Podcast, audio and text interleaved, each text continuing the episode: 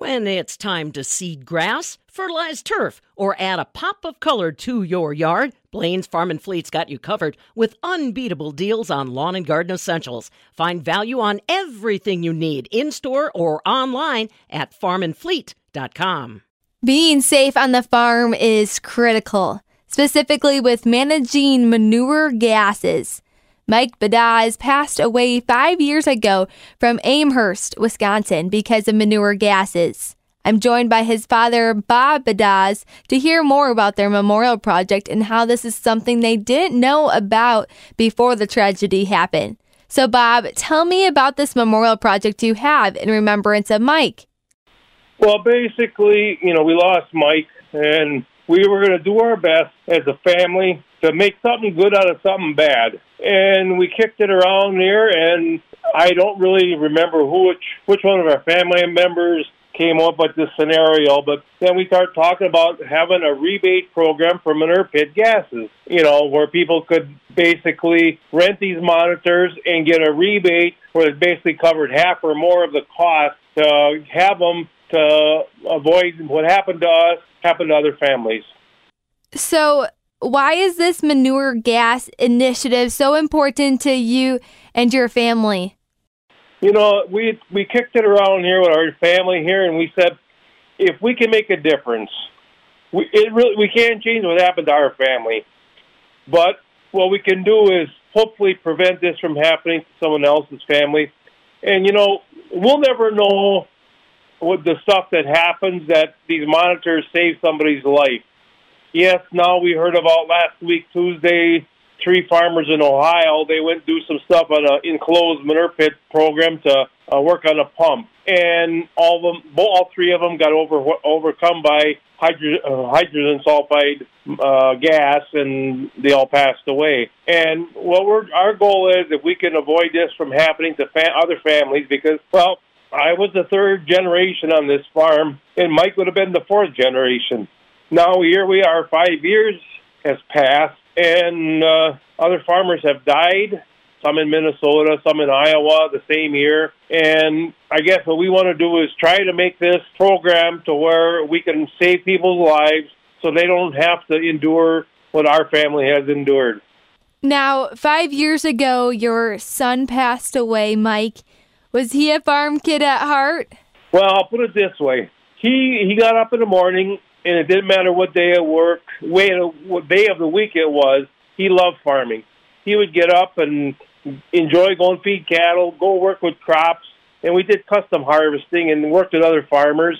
And everybody loved him because when he worked, he worked. When he went on a weekend, he was, you know, he was early, early 30s when he passed away, and he actually, you know, had a lot of friends, and he shared our our our goals our good things that happen on our farm and the things that we had go bad. And we shared our information. And, you know, like I said, he was 32 years old. How many people would get up at 3 o'clock in the morning and go start a tractor up so you can agitate the manure pit? So when the guy's pulling the yard at 6.30, they can start hauling out the manure and it's all put in suspension so it's all hauling out a good product and going to be used, you know, efficiently. So, I mean, he was he was just a hard working, damn good kid. What a great guy he seemed to be. I bet you have so many good memories of him. But if you don't mind, take me back to what happened um, five years ago. Well, basically, five years ago on Sunday, it would happen on a Monday morning. But basically, on Sunday evening, uh, we sat around the house here and we had a pizza, had some supper together, and he says, Dad, the manure haulers are coming tomorrow morning at 6.30. I got the tractor and the manure pump all sitting there, sitting in a pit. So I'm getting up at 3 o'clock in the morning to start the agitator up. So, okay, that was the plan.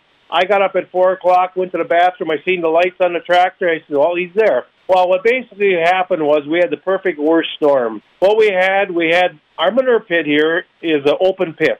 There is no trees, there's no buildings where this happened. What happened was the manure pit had a thick, dry crust of manure from drying out through the summer. It came up to the top. Well, here it is. We started the agitator up, and he broke the crust when he started agitating. And then that morning, some fog settled in, and basically we were we never knew that there was ever a, a problem like this with manure manure pit because we always knew there was issues that could come about in in uh, pit systems, confinements, and stuff like that.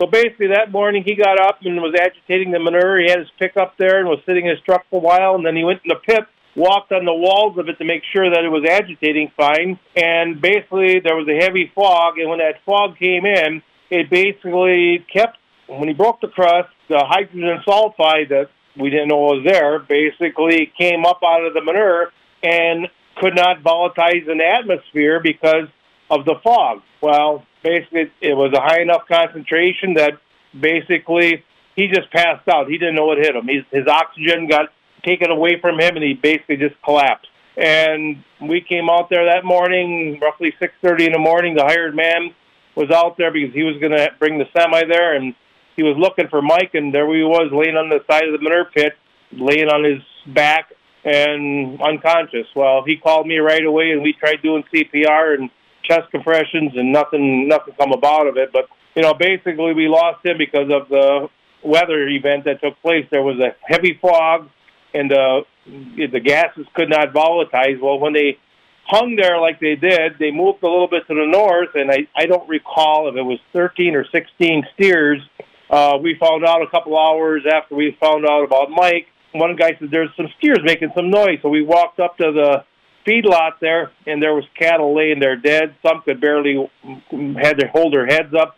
I think it was 16 head we lost, and they were overcome from the hydrogen sulfide gas and got asphyxiated or whatever you want to call it. That.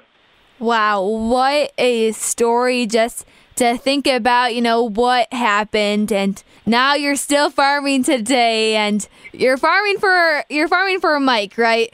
Yep. Well, is there any further comments that you want to share, Bob?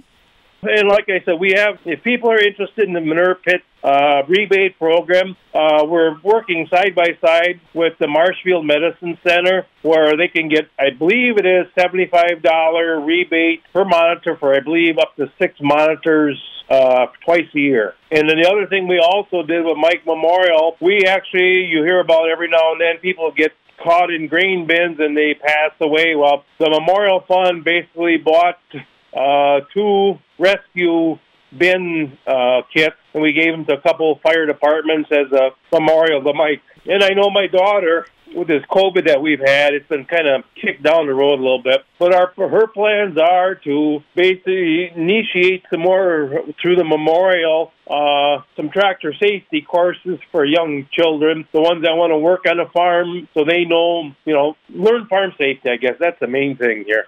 And that was Bob Badaz speaking about the Farm Safety and Educational Memorial Fund for Mike Badaz. It's been five years since Mike has passed away due to manure gases, and they are making strides to educate others the importance of being safe. For the Midwest Farm Report, I'm Michelle Stangler.